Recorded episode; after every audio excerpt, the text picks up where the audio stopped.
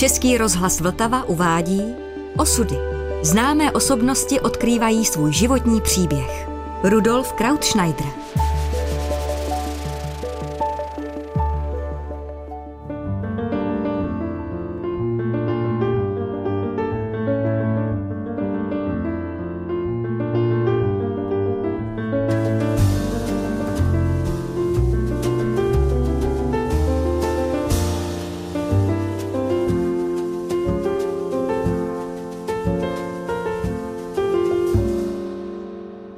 Velu lepil úžasný chlap, který se jmenoval Mirek Vraný.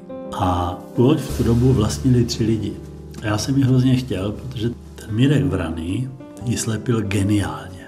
A tak jsem vzal 60 tisíc, což bylo tenkrát hrozně moc peněz. Pozval jsem ty tři majitele ty lodě do restaurace na večeři a řekl jsem, protože ta dohoda byla, že jeden řekl, loď bude na přehradě, druhý ve Stodole, třetí v Jugoslávii. Proto se loď nestaví pro tyhle ty věci. Že? A já jsem měl nápad, že by to mohlo plout po oceánu. A tak jsem přišel s těma 60 tisíci do restaurace a udělal jsem na ty svý kamarády jeden podstatný podraz. Spočíval v tom, že jsem tam pozval i jejich manželky. A pak jsem položil na stůl tašku s 60 tisíci a řekl jsem, že tu loď chci jenom já, a oni svorně řekli, že tu loď samozřejmě neprodají. Já jsem na půl hodiny odešel. A když jsem se za půl hodiny vrátil, tak už všichni měli před sebou těch 20 tisíc napočítaných a já jsem se stal jediným majitelem ty lodě. Takže to dopadlo nejlíp, jak to šlo. Já jsem ji celou přestavěl pro oceán a roky jsem s ní plul a je fascinující, že tahle loď pluje do dneška, byť na Orlíku. A to už je 50 let. Na Viktorii jsem plul jeden a půl roku a na ty lodi jsem se seznámil s mojí ženou vlastně, která tři roky se mnou tu loď stavila a byla úplně první, ještě jí nebyla ani 18. Přišla a řekla, že chce se mnou plout a stavět loď. A tak jsme spolu stavili loď tři a půl roku, celou partou lidí. Pak jsme rok a půl pluli společně s celou partou lidí do Afriky, Evropa, Afrika, Amerika, já jsem v té Americe usoudil, že bude lepší, když celá ta parta, když popluje Indra Kuchejda sám, protože to byl vynikající navigátor a fantastický kapitán. Tu loď jsem mu prostě dal, sepsali jsme smlouvu u notáře a chlapci si pluli dál kolem světa a já jsem přesedl na Polárku a plul jsem na dva roky do Gronska, protože jsem tenkrát měl tři lodě. A to byl rok 2000. 99, 2000 jsme vlastně pluli do Ameriky. To je celá řada úžasných zážitků, kdy vlastně oni se mnou pluli a většina z nich byla poprvé na moři a stali se z nich velcí námořníci. Řekl bych, někteří se stali až příliš velkými námořníky, ale tak už to chodí. Já jsem vlastně sehnal lidi z ulice a postavili jsme plachetník, což je třístěžňová loď, která váží skoro 60 tun. Nikdo nám na to nic nedal, nikde jsme nežebrali, a je to velký příběh, je to krásný příběh, ale jako všechny krásné příběhy se rozplyne v čase a neexistuje, protože já jsem po jejich návratu tu loď dva roky opravoval. Víte, když někdo se vrátí z lodí domů po dlouhé plavbě, tak se nestane, že by se pak vám třeba za týden vrátil, až by vám z tou lodi pomáhal. To ne, všichni zmizí do televize, do rádia k vám, do časopisu ale nepřijdou prostě na ty lodi pracovat a mě zabralo skoro dva roky, než jsem mi znovu uvedl do chodu. Pak jsem s ní deset let plul a nakonec se mi daroval Černochum na ostrově Martinik. Protože bych nebyl schopen po dalších deseti letech znovu zainvestovat půl milionu korun a rok a půl práce. Na to bych neměl energii a taky jsem už tu dobu měl dvě malé děti, takže jsem usoudil, Černochům na ostrově Martinik z toho lodi bude nejlíp. Přiznávám, že jsem ji chtěl potopit, protože se mi zdá, že by si ta loď zasloužila odpočívat v klidu někde na dně moře, protože já bych si třeba přál být jako vrak. Řeknu vám proč. Vrak žije, obroste mušlema, obroste rostlinama, teď murény si v něm najdou skrýž, občas tam proplouvají ryby, já jsem se potápil v celé řadě vraků a vždycky jsem byl nadšený. To je tak krásná věc, vrak v moři. Každá loď jako vrak je krásnější než když vrakem není. Je tam tajemno, život, tam pulzuje život doslova. Nádhera.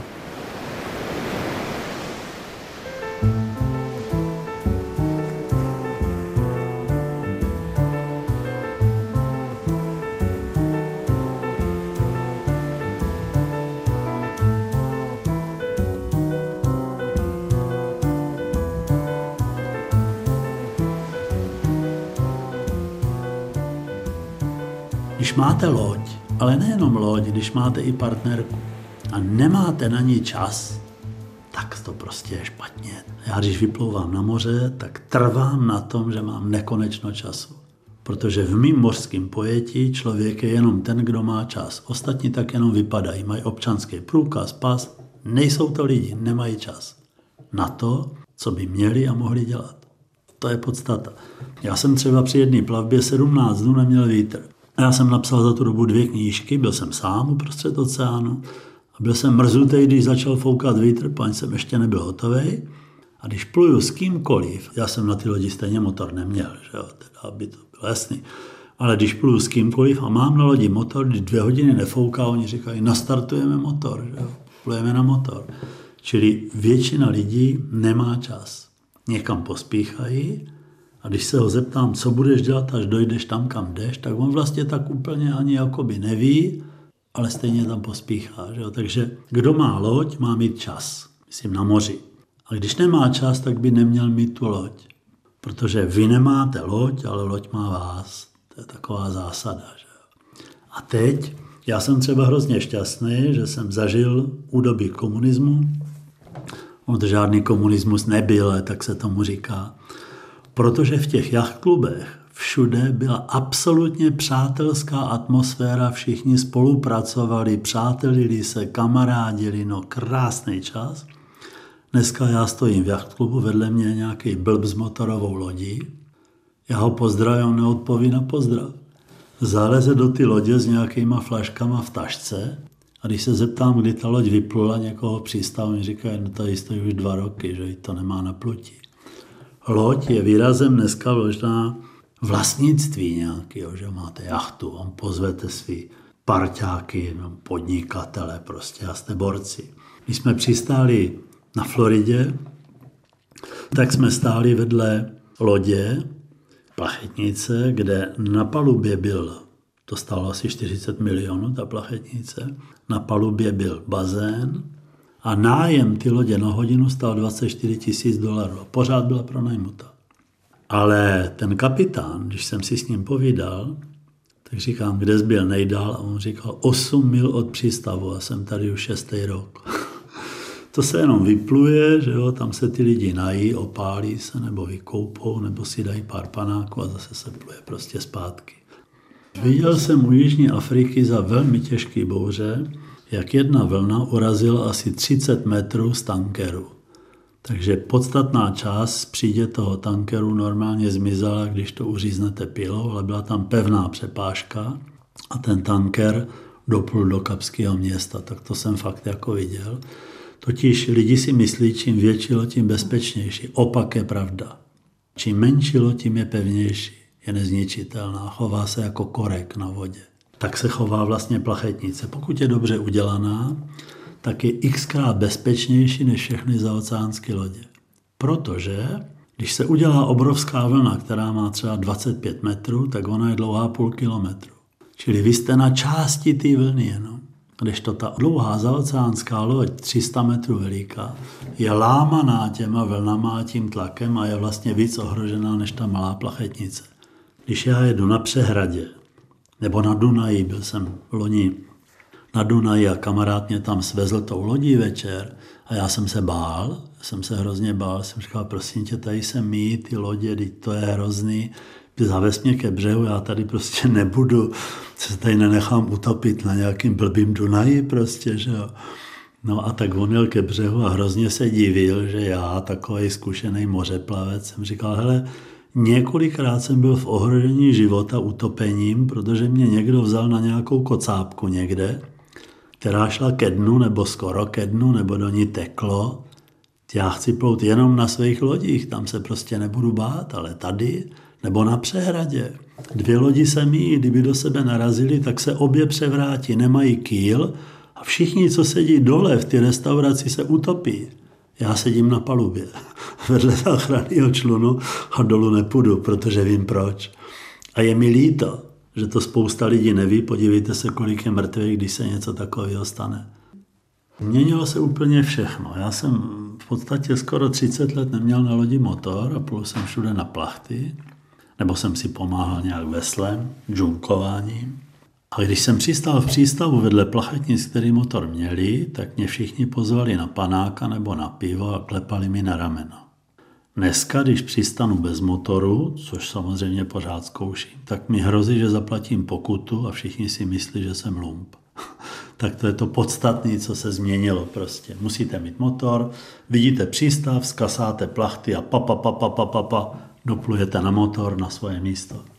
Trošku je to způsobený tím, že ten provoz je obrovský.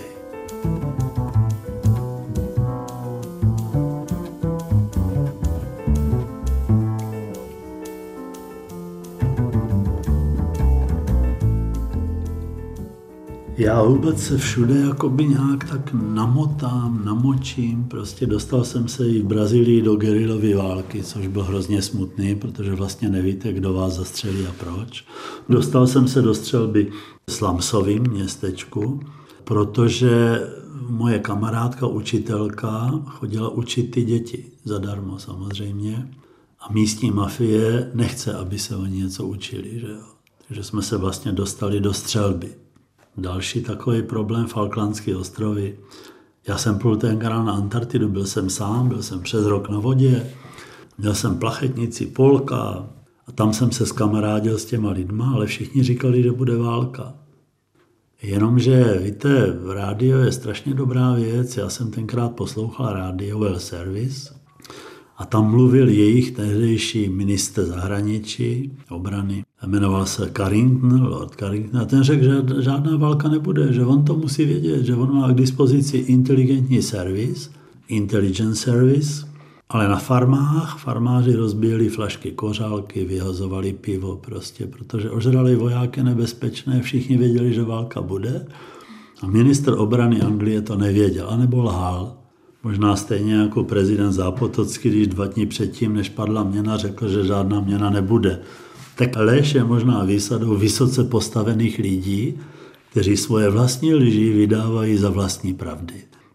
Já jsem tam měl výborný kamarády, že jo, a stejně jsem uvěřil tomu blbovi z té Anglie. Vyplul jsem, ale samozřejmě to byla chyba, protože už druhý den jsem se dostal mezi konvoje argentinských válečných lodí. A pochopil jsem, že válka bude, takže jsem se otočil a plul jsem zpátky. V noci jsem vplul do přístavu a v 5.20 ráno, přesně i 2. čtvrtý v 5.20, 82 vybuchla Falklandská válka, no a já jsem vlastně to absolvoval proti svoji vůli.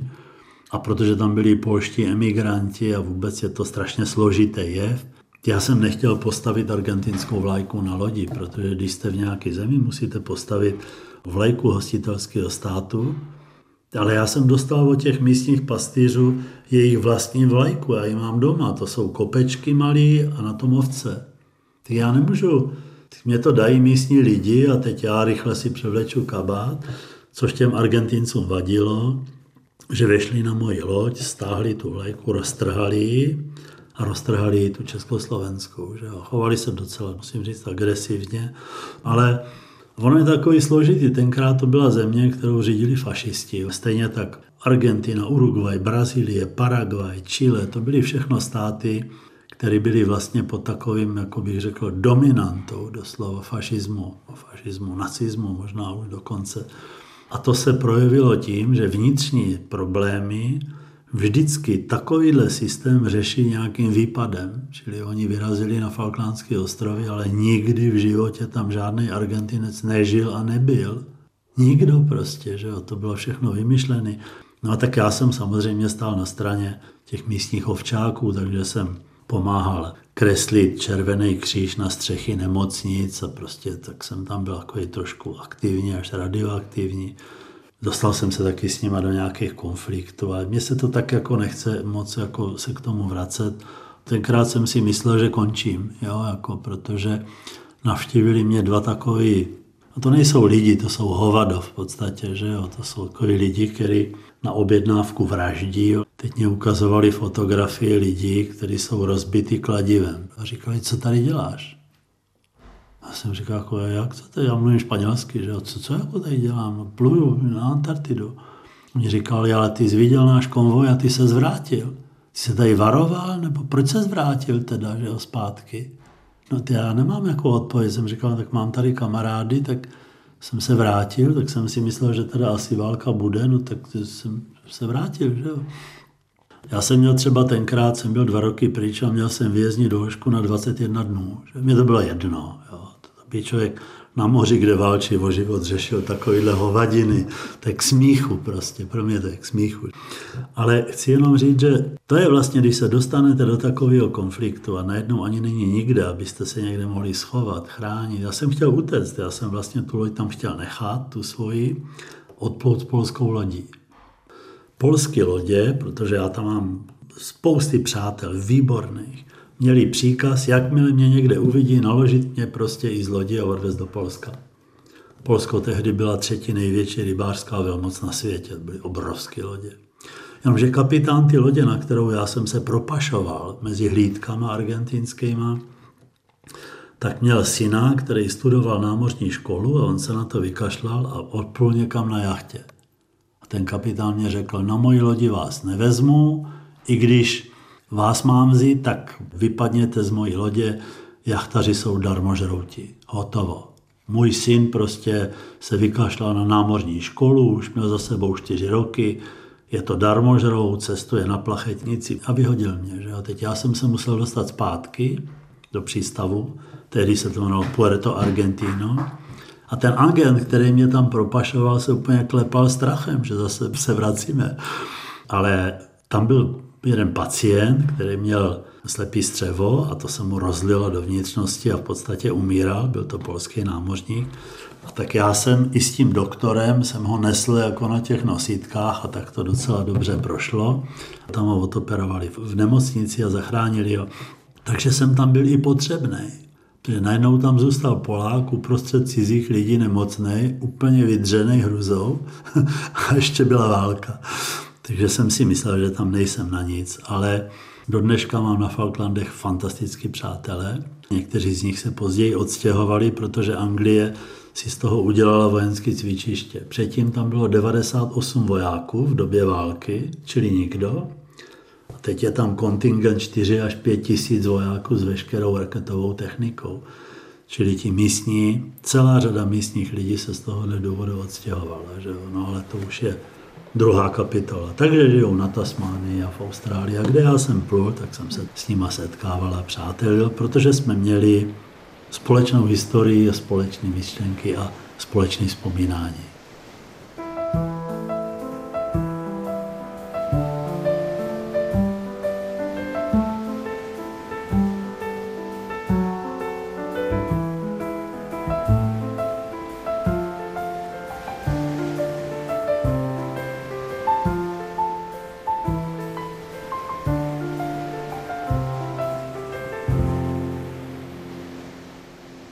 To je taková zvláštní disciplína. Každý člověk, který bývá roky sám, já jsem sám v lese, velmi často sám na moři nebo při práci, po nocích píšu, zase jsem sám vlastně. Tak stesk je taková disciplína, s kterou se musí člověk naučit zacházet. Já dokonce stesk potřebuju. Já si dokonce myslím, že já bych nebyl nešťastný ani ve vězení. Protože já mám v hlavě tolik práce, kterou do smrti vůbec já pořád nestíhám pořád nestíhám, píšu další příběhy, vymýšlím si další úvahy, další knihy, další lodě a to všechno dělám s takovou sobeckou radostí.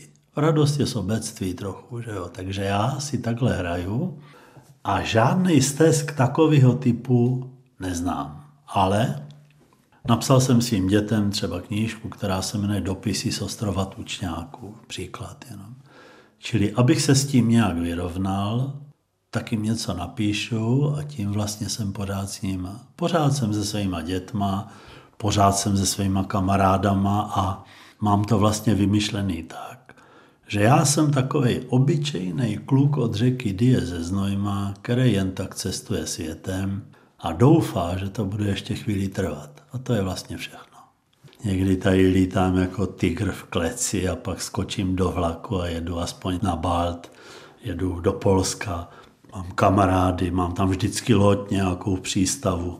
Úplně mi stačí, když vypluju na den, na dva, na tři, na pět, na měsíc, na půl roku, na rok. To mi úplně stačí prostě, jo. Protože Víte, ono je strašně smutný, když člověk nemá jakoby ne koníčka, ale přímo nějakého koně, na kterým jako jede. Že jo? To, je, to je nádhera a tam utopíte úplně všechno. Tím, že já samozřejmě mluvím polsky jako Polák a na tom pobřeží jsem vlastně víc doma jak v Čechách, jo? tak já jsem úplně v jiný dimenzi. A já když měsíc tam nejsem, já jsem jako na trní prostě, já musím tam aspoň na pár dní vyrazit a pak jdu po pláži, po bouři a na tu pláž ty veliké vlny vyhodí nějakou třeba dřevinu, stromy, burštin, burštin, eh, jantar, pardon, teď vidíte a teď najdete kousek jantaru. Pak tam vidíte někde mrtvou rybu nebo meduzu. Vnímáte vůni, jak to moře voní a vy víte, že jste člověk a člověk je taková chodící mořská kapka po světě. Teď my ani nejsme lidi, jsme chodící mořské kapky. A to mě vždycky uklidní a pak můžu jet zase klidně domů a tady nahazovat zdí, kácet stromy prostě a dělat, že jsem slušný člověk, zase zapadnout, ale bez toho bych snad nechtěl být ani živý. Vždycky mám sebou výbornou knihovnu, to znamená, že jsou tam i klasici, já nevím, Dostojevský, Sarojan, London, prostě můžeme pokračovat takovou obrovskou řadu krásných lidí. Steinbeck třeba, Caldwell, Malaparte, no to prostě to jsou zázraky, Campanelli třeba, jsou takové knížky, které většina lidí bohužel ani nezná, mě je to vždycky líto, teď nemyslím Londna. V knížkách se tak jako všeobecně mluví a pořád to někdo prodává a pořád někdo říká, že tahle švédská detektivka to je úplně to nejlepší na světě a musíme si to koupit. Ale já vlastně od knížky očekávám, že ten autor mi ze svého tajemství života, protože každý z nás má tajemství svého života, že mi něco z toho svého tajemství v té knížce prozrazuje a dává mi to jakoby takový dárek, a já si to tam v knize musím najít. A proto vlastně mají knížky nějakou kvalitu a proto je vlastně čtu. A jestli se tomu říká literatura, jestli je to povinná četba nebo není, to si myslím, že je blbost. Prostě každý z nás by měl někdy v životě aspoň jednu knížku přečíst a najít si autora, který nelže a prodá do té knihy celou svoji duši a ještě možná trošičku něco z lidství navíc. To je, bych řekl, podstatou vůbec literatury, ale nemůže prostě dřevorubec se sedmi třídama posuzovat světovou literaturu, jenom tak, jako říkám, jak já to vidím. Miluju takový spisovatele nebo vůbec knihy, třeba od Sarojana například. No. To je tak krásný a laskavý, prostě když najdete něco takhle laskavého, nebo když rozporuplný knihy třeba Existuje takový autor, který ho skoro nikdo nezná, Leopold Lahola, bohužel jsem se s ním v roce 68 nestihl setkat, zemřel. Fantastická věc. Bo Campanelli, malá drobná knížečka, kolik ta dává radosti. Když mi kamarádi jdou do nemocnice nebo známí, tak já tam vždycky přijedu s taškou knížek, půlka knížek je mých a půlka to jsou knížky, které já mám rád. A vždycky je to dobrý, protože se tam stavím za dva, za tři dny a pacienti čtou a teď se mě ptají a uděláme tam takovou mini besedu a, a sestřička přijde a řekne, no já jsem si četla jenom dvě hodiny v noci, ale plakala jsem u toho, pro boha, proč jste toho mladého chlapce v tom příběhu zavraždil? A tak já si sednu a změním to, protože já jsem autor, já můžu a napíšu, že vlastně nezemřel, že jenom předstíral tu smrt, a že ve skutečnosti si koupil s tím děvčetem z toho moře byt v paneláku a do dneška šťastně žijou a sestřička je ráda. Tohle všechno autor může udělat.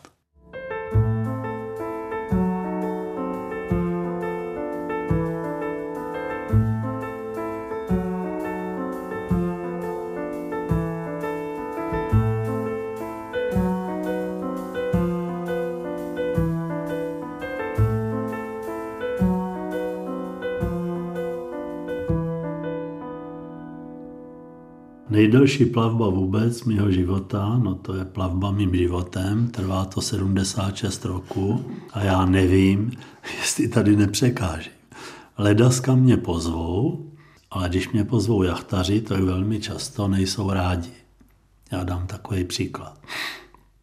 Najednou zvedl ruku nějaký mladý člověk a řekl, vy jste si za komunismu plul a můj táta a strýc plout nemohli a taky měli loď. Bylo někdy v roce, nevím, 2000. Já jsem řekl, řekni mi, kde byl tvůj tatínek a strýc od roku 90. Teď je hrobový ticho, protože nikde. Já říkám, no tak předtím chtěli plout, když nemohli a teď neplujou, když můžou. Nemají peníze. Říkám, no to je úplně jednoduchý. Přijdou za mnou, já jim daruju loď a můžou vyplout. A kde by vzali na jídlo? Jsem říkal, koupím jim konzervy a jediný, co od nich chci, aby mi občas poslali nějaký pohled z nějakého přístavu světa. Nikdo se neozve. to je prostě ta radost, že to takhle můžete říct a já to myslím smrtelně vážně. Takže takhle to prostě je. My totiž lidi máme jednu obrovskou výhodu. Ráno otevřeme oči a do večera děláme jenom, co chceme. Všichni to tak máme. Akorát pořád mě někdo přesvědčuje, že on to tak nemá. A já tomu nevěřím. Například jsem přišel do jednoho obchodu a nějaká paní, strašně mrzutě, chtěl jsem koupit jeden typ hrnce na loď. Tak mi řekla, že jí to vlastně ani nebaví, to prodávání a tak. Já jsem říkal, jestli to jako chce dělat tu práci. A ona říkala, že ne, že ji nemá ráda. Nechce tu práci dělat. Tak já jsem šel za ní a díval jsem se za ní, protože jsem si myslel, že na někdo míří pistoli a nutí stát na tom místě. A nikoho jsem tam neviděl. Říkám, teď za váma nikdo na vás nemíří, nebuďte tady. Pojďte, já vám pomůžu, tady to zamkne, běžte domů, nebo kam chcete, běžte, že jo. Mě říká, vám se to lehce řekne, ale já mám manžela, tři syny a otce jejich. A já jim musím žehlit košile, prát a já to úplně nenávidím a zase si stěžovala. Říkám, no víte paní, u Eskimáku, kdyby vám náhodou vypadaly zuby z práce, jak byste zpracovávala ty kůže, tak by vás vyhnali do mrazu, že nejste potřebná. A tak člověk se snaží být potřebný, aby ho ty její blízci nevyhnali do mrazu, čili vás nevyženou, potřebují vás na ty košile, nejste pišná a nejste ráda, že vás vůbec někdo potřebuje. Teď to je radost, když vás někdo potřebuje. A tak Stekla říkala, vy jste úplný blázen.